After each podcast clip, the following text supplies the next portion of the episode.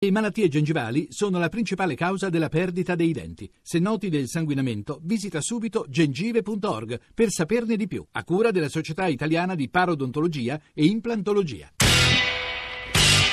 Radio Anch'io, l'attualità in diretta con gli ascoltatori. Aleppo è l'incudine della Siria. La colpiscono i cacciabombardieri del regime, la percuotono i razzi degli insorti. Su di essa si infrangono i tentativi diplomatici di resuscitare il cessate il fuoco. In tutta la città è impossibile trovare un'assistenza medica, affermano i giornalisti siriani. Le macerie dell'ospedale Al-Quds, dove operava Medici Senza Frontiere, investito dal fuoco dell'aviazione del regime, rivelano sempre nuovi lutti. Un raid aereo ha colpito una clinica nel quartiere di Al-Mariya. Dei barili bomba sono stati sganciati su un ambulatorio. Sangue a terra, feriti che chiedono aiuto, sale operatori e distrutte. Così si presenta la truppa, la TV siriana, all'ospedale Al-Dabid, colpito dai razzi dei ribelli. Intanto la diplomazia internazionale è al lavoro per salvare la fragile tregua in Siria. La fine delle ostilità potrebbe arrivare nelle prossime ore, ha detto il ministro degli esteri russo Lavrov.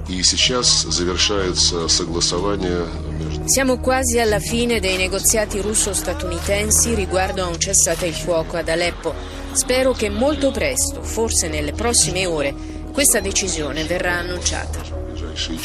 La situazione è fuori controllo, dice il segretario di Stato statunitense John Kerry.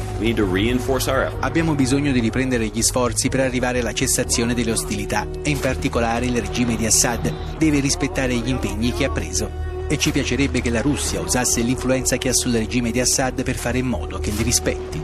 Sono 230 le persone uccise in otto giorni di battaglia forsennata per il controllo della città, di quello che ne resta. La tregua, definita regime del silenzio, che Stati Uniti e Russia sarebbero riusciti a mediare, non protegge Aleppo e garantisce ben poco al resto della Siria. Sono le 8.36, buongiorno, benvenuti all'ascolto di Radio Anch'io, buongiorno da Giorgio Zanchini. Il momento peggiore di sempre, ha detto poche ore fa eh, il padre Ibrahim al-Sabag, francescano parroco eh, di Aleppo, eh, e sono suoni e voci che non arrivano da lontano né nel tempo né nello spazio, vengono, come avrete capito, dalla Siria. C'è stato ieri l'ennesimo bombardamento di un ospedale, decine di morti, la settimana scorsa c'erano stati 200 morti, eh, ma noi non ci occuperemo solo di Siria e di quella vergogna che sono i bombardamenti e le stragi di ospedali, di medici, di sanitari, di infermieri, di pazienti, ma anche di Iraq dove quotidianamente, anche in un certo colpevole silenzio dei media, si consumano stragi, dove nel fine settimana c'è stata l'occupazione del Parlamento, toccano questi fatti, anche se è veramente sgradevole chiamarli così, eh, le nostre vite direttamente, eh, perché sono crisi che provocano, come sapete, flussi enormi di migranti, rabbia, provocano l'ISIS stesso, che nasce lì e porta, eh, come sappiamo benissimo, morte e violenza anche nelle nostre città. Oggi a Berlino c'è un incontro molto atteso fra i ministri degli esteri eh, tedesco, francese, i rappresentanti dell'opposizione siriana e Staffan de Mistura. Staffan de Mistura, come sapete, è l'inviato speciale dell'ONU per la Siria. Ieri era a Mosca a incontrare Lavrov, avete sentito la voce di Lavrov nella nostra copertina e sta faticosamente cercando di tenere seduti o far sedere al tavolo dei negoziati per il futuro della Siria le varie parti parti in causa. È già collegato con noi, dico soltanto un paio di cose. Saluto Maria Gianniti che è qui accanto a me, che ci aiuterà a percorrere anche perché è stata recentemente a Aleppo, conosce benissimo la Siria. Sta arrivando in studio anche Lorenzo Trombetta, altro analista che ci aiuterà stamane a leggere quello che sta accadendo e i numeri eh, per eh, parlare con noi porre domande, aggiungere riflessioni. 335 699 2949 per i vostri sms, per i vostri whatsapp, inclusi whatsapp audio, radio anch'io, chiocciorai.it per i messaggi di posta elettronica e poi l'account su Twitter che ci permette anche di essere ripresi eh, da eh, Periscope e il nostro ehm, profilo su Facebook che è Radio Anch'io. L'ultima cosa sarà una trasmissione in cui faremo parlare anche i medici siriani colpiti nelle ultime ore, come vi dicevo, e anche il nostro ambasciatore, il nostro rappresentante diplomatico a Baghdad. Staffan De Mistura, buongiorno e benvenuto. So che sta per entrare in una riunione molto importante a Berlino e grazie per eh, darci cinque minuti per fare il punto sulla situazione. Buongiorno De Mistura.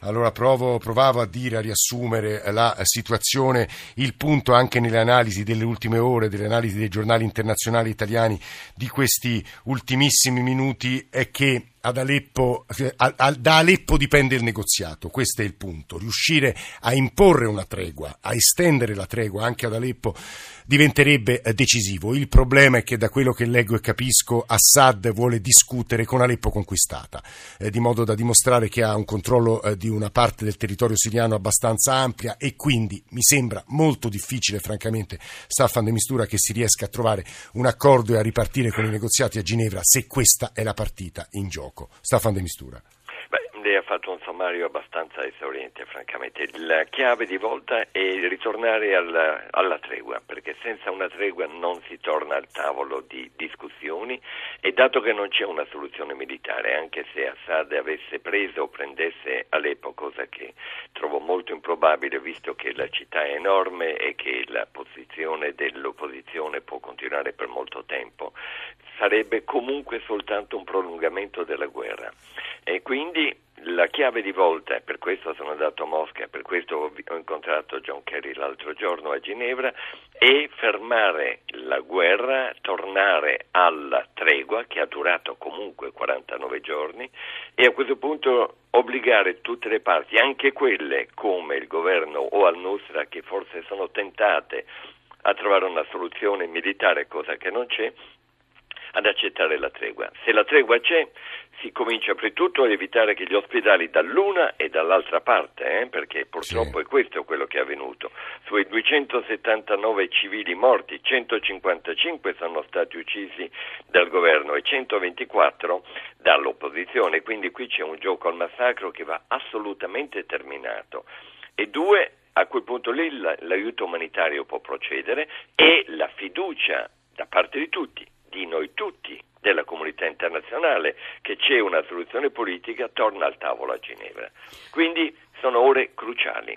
Di Mistura, noi ci siamo incontrati meno di un mese fa eh, proprio a Damasco e lei disse proprio che la tregua era a rischio. Ora questa tregua a fronte di quello che sta accadendo ad Aleppo veramente non può essere più chiamata tale, bisogna trovarne una nuova. C'è anche un altro aspetto che spesso viene dimenticato, cioè il raggiungimento di tutte quelle centinaia di migliaia di persone che sono intrappolate, che vivono sotto assedio, assedio sia da parte dei governativi sia da parte di alcuni dei gruppi ribelli. Su questo fronte a che punto siamo? Sappiamo quanto si riesce a far passare in questa situazione così caotica degli aiuti. Sappiamo che non, ma- non mancano le difficoltà. È vero. Dunque l'anno scorso, per essere leggermente positivo, perché bisogna comunque vedere anche quello che si è riusciti a fare, grazie anche con l'aiuto della comunità internazionale, dell'Italia degli NGO, l'anno scorso la popolazione nelle zone assediate raggiunte da aiuto umanitario era zero nessuno. Quest'anno siamo più o meno intorno ai 300.000 persone. Su 18 zone assediate abbiamo dunque eh, due assediate dall'opposizione e 14-15 dal governo e poi abbiamo una chiaramente assediata da ISIS che si chiama Deir.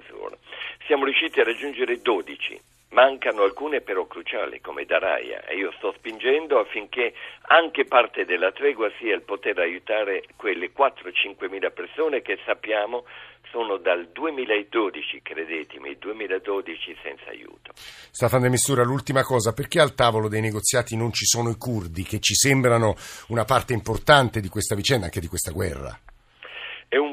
Fondamentale quello che lei menziona. I curdi siriani, ripeto, siriani sono siriani e quindi hanno il diritto e il dovere di dover partecipare a quello che è il futuro del paese.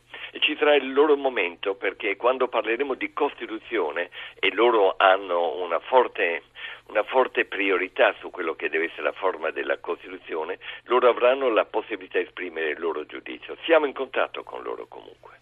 Eh, De Mistura, un'ultima cosa, si arriverà a un frazionamento della Siria secondo lei?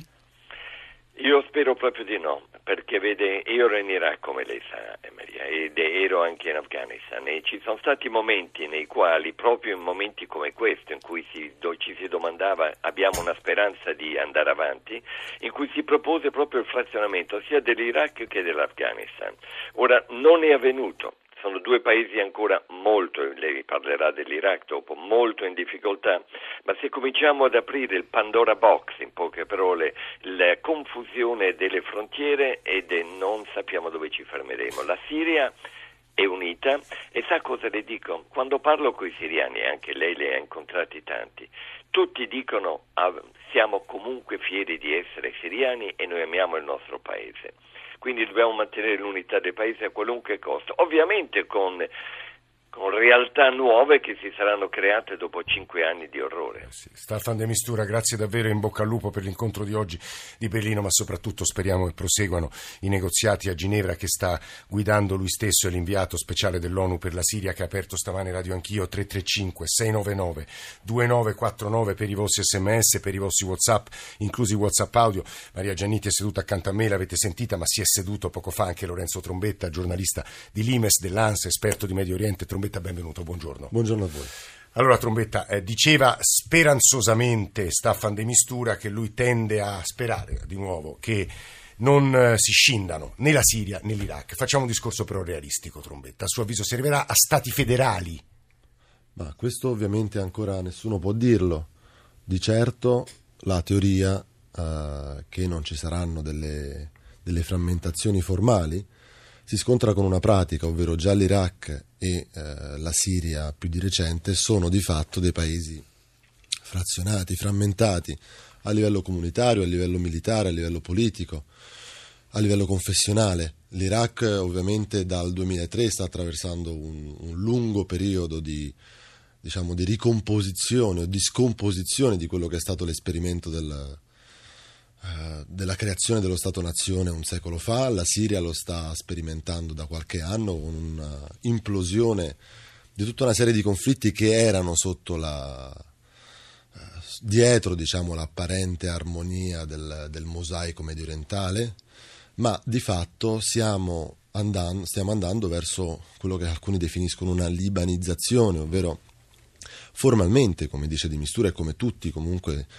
eh, gli esponenti delle organizzazioni internazionali e dell'alta diplomazia ribadiscono la necessità che la Siria, come l'Iraq, rimangano unite all'interno delle frontiere eh, internazionalmente riconosciute e questo effettivamente sarà così anche perché discutere una frontiera come far separare due persone bisogna essere tanti d'accordo, quindi bisognerebbe discutere con la Turchia, bisognerebbe discutere con l'Iran, bisognerebbe discutere con tutti i paesi confinanti per discutere quel tratto di frontiera e questo ovviamente non sarà possibile, ma come è avvenuto in Libano dopo 15 anni di, di varie guerre intestine regionali, oggi il Libano è un paese formalmente unito ma di fatto sul terreno cantonizzato. Eh, eh, eh. La Siria oggi è sta andando verso una cantonizzazione. E, e l'Iraq probabilmente. L'Iraq già lo è.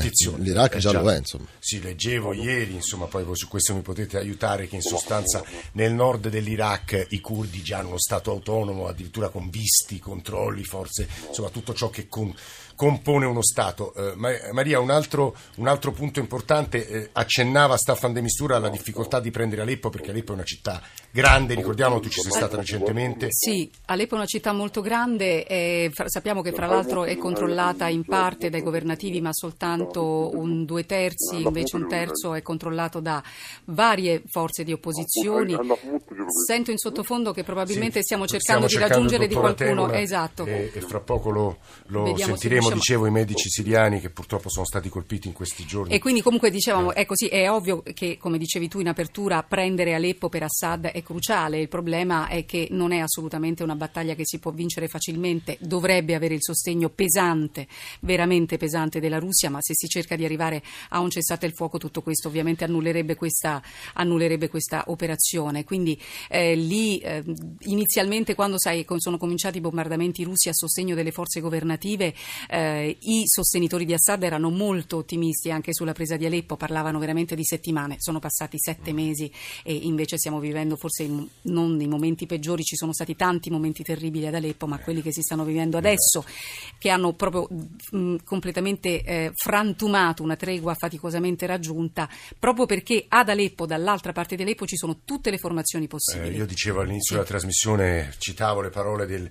di un parroco del parroco francescano di Aleppo il momento peggiore di sempre con i bombardamenti degli ospedali. Questo è un segno. Da una parte e dall'altra, sì, come tra l'altro diceva Stefano de Mistura, Ban Ki-moon ieri ha parlato di crimini di guerra, l'ONU ha votato una risoluzione, ma bisogna sentire i medici. Ho provato a dirlo all'inizio, noi stavamo cercando di raggiungere, abbiamo eh, raggiunto il dottor Hatem, eh, alteriamo la sua voce per ragioni di sicurezza, lui è il direttore dell'ospedale pediatrico di Aleppo, molto amico eh, di quello che veniva considerato uno dei pediatri più qualificati della città, cioè Wasem Mas, che ha perso la vita nel bombardamento dell'ospedale di Al-Quds, che è vicinissimo all'ospedale dove opera il dottor Hatem, eh, lo tradurrà dall'arabo Reda Hamad, che salutiamo. Eh, dottore, buongiorno e grazie davvero per essere con noi stamane. Grazie a voi e vi ringrazio di avermi chiamato. Lei ha detto eh, di aver incontrato poche ore prima che rimanesse ucciso dai bombardamenti, in questo caso credo dell'esercito siriano di Assad, Wasem Mas, che era un grande pediatra, lei stesso l'ha detto, e ha perso molti colleghi, infermieri, e, parenti, e, vi, e, pazienti in questi mesi di guerra e soprattutto un ricordo di un medico che meri, merita, credo, di essere ricordato, Wasem Mas, dottor Hatem.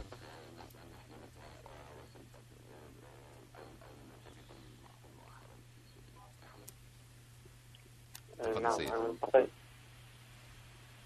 non ho il dottor Ho incontrato il dottor Wassim, eh, lavoravamo insieme nell'ospedale pediatrico, anche lui lavorava nell'ospedale. Lui e un uh, gruppo di um, medici uh, sono stati uccisi e, e infermieri sono stati uccisi in questo bombardamento aereo, uh, oltre al numero di pazienti che erano presenti nell'ospedale in quel momento. Lei ogni giorno credo che vada al lavoro consapevole di poter essere bombardato e quindi ucciso. Come fa? Eh, immagino sia quasi impossibile lavorare in queste condizioni, ma soprattutto che cosa dice ai suoi pazienti e perché a suo avviso vengono bombardati gli ospedali? Noi come medici in generale, come medici pediatrici in particolar modo, siamo ad Aleppo non, non, chiamiamo il nostro un lavoro ma un sostegno, un sostegno ai bambini.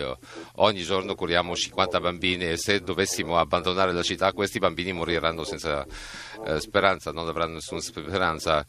E il colpire gli ospedali abbiamo cercato sempre cercato di aiutare, ma il numero di medici presenti ancora da Aleppo è veramente molto poco, non, non, è assolutamente sufficiente per curare i bambini, quindi abbiamo cercato di alleviare i loro dolori in questi mesi difficili con la nostra presenza, quella è l'unica cosa che possiamo fare in questo momento. Quanti so, medici? Quanti medici restano ad Aleppo, dottor Atem? dottor Hatem. Uh, di pediatrici, circa 4, 4 medici pediatri. Senta, e, un altro... سؤال آخر chi sta violando la tre? من يخترق ah, من ينتهك الهدنة من الذي ينتهك الهدنة ومن الذي يقصف المستشفيات è molto chiaro a tutto il mondo eh, che sono l'ultimo uh, bombardamento è stato un, un, dell'aeronautica, un bombardamento aereo e quindi chi ha aerei di combattimento in Siria, quindi è chiaro che il governo che colpisce le zone, zone dove strutture civili, è chiaro a tutto il mondo. Non mi domando per quale ragioni per quale ragione si, ci, ci, pongono ancora queste domande su chi viola la tregua. È chiaro che il regime siriano è quello che viola sì, la tregua. Sì, no, l'ho detto soltanto perché l'ospedale che è stato invece colpito ieri, da quello che abbiamo letto, è stato colpito invece dai ribelli. Eh, Lorenzo Trombetta. Ma vorrei semplicemente fare un po' di chiarezza su ah. questa equivalenza che spesso si fa su sul fatto che in questo momento anche gli ospedali vengono colpiti da entrambe le parti. Eh, le situazioni sono molto diverse. Un conto colpire un ospedale, bombardarlo con dei missili dall'aviazione e dal cielo con dei barili bomba, un conto sparare con dei mortai e con un'artiglieria che comunque non è per quello che sappiamo assolutamente precisa, non c'è una equipollenza fra i due tipi di, di bombardamenti e questo va, va chiarito. Il dottore parla da una, una, una, parte di Aleppo, non tutta Aleppo, quindi anche il numero di pediatri che lui ci dà su Aleppo orientale, non dobbiamo calarla in una scala di Aleppo città che è molto più grande. Ad Aleppo occidentale, ad Aleppo diciamo controllata dal governo, la situazione anche negli ospedali, ci sono medicine, non tantissime, ci sono strutture mediche molto più organizzate, quindi anche bombardare o colpire l'altra parte di Aleppo ha effetti meno devastanti di quello che è colpire la parte orientale di Aleppo. Dottor Hatem, che aiuti ricevete?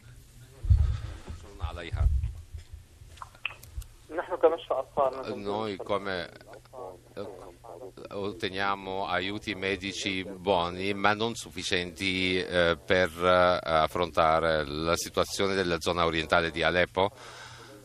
Abbiamo apparecchi eh, buoni ma non sufficienti per il numero di bambini che curiamo perché noi oramai siamo l'unico ospedale pediatrico nella zona dove operiamo, gli altri ospedali ricevono aiuti ma tutti non sufficienti e la situazione sanitaria ad Aleppo o in Aleppo orientale è veramente tragica in questo momento a causa del bombardamento aereo. Dottora Hatem, eh, quanti, quante strutture ospedaliere sono ancora operative nella parte orientale di Aleppo?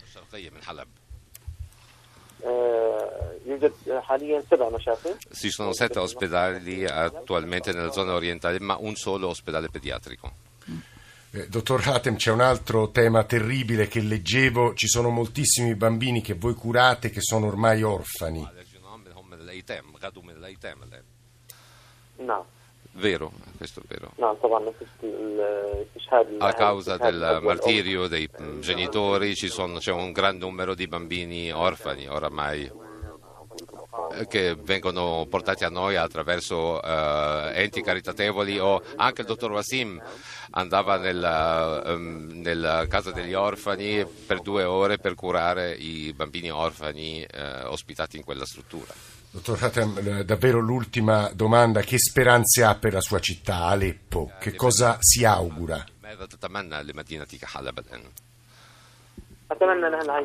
Mi auguro il ritorno della pace, della serenità e che possano cessare gli attacchi e che possa Aleppo ritornare come era prima, una città in salute, una città di, di commercio internazionale e che la gente possa ritornare a vivere in pace e in serenità e che possano vivere anche con libertà che possano ottenere quanto, di quanto hanno bisogno, il loro cibo e i loro servizi sanitari mi auguro che si possa, la, la, cosa, la prima cosa che chiediamo è eh, porre fine al bombardamento di Aleppo pienamente e poi dopo speriamo che arrivino tutte le altre cose.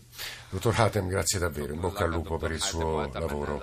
È il direttore dell'ospedale pediatrico di Aleppo, ci diceva, grazie davvero, grazie a Red Amat che l'ha tradotto, poi ci aiuterà a tradurre altre voci che arrivano dal mondo arabo, dalla Siria, dall'Iraq. Lorenzo Trombetta, Maria Gianniti sono seduti qui accanto a me. Noi stamane proveremo ad analizzare una situazione davvero difficilissima non solo in Siria ma anche in Iraq. Lorenzo Trombetta diceva a Staffan de Mistura è un'illusione per Assad conquistare Aleppo, è una città molto divisa, grande, con quartieri ancora in mano ai ribelli, quindi è improbabile che ottenga la testa di Aleppo per poi negoziare da posizione di forza. Un minuto, anzi meno di un minuto. Io non, non credo che mh, nell'ottica di Assad e del suo alleato principale, la Russia e quindi poi anche l'Iran, l'obiettivo sia di conquistare mh, fisicamente, geograficamente Aleppo. Credo che anche da quello che abbiamo visto negli ultimi mesi, la dinamica del conflitto vada verso uh, una, uno, un braccio di ferro ad Aleppo perché questo braccio di ferro militare poi abbia una ripercussione sui negoziati.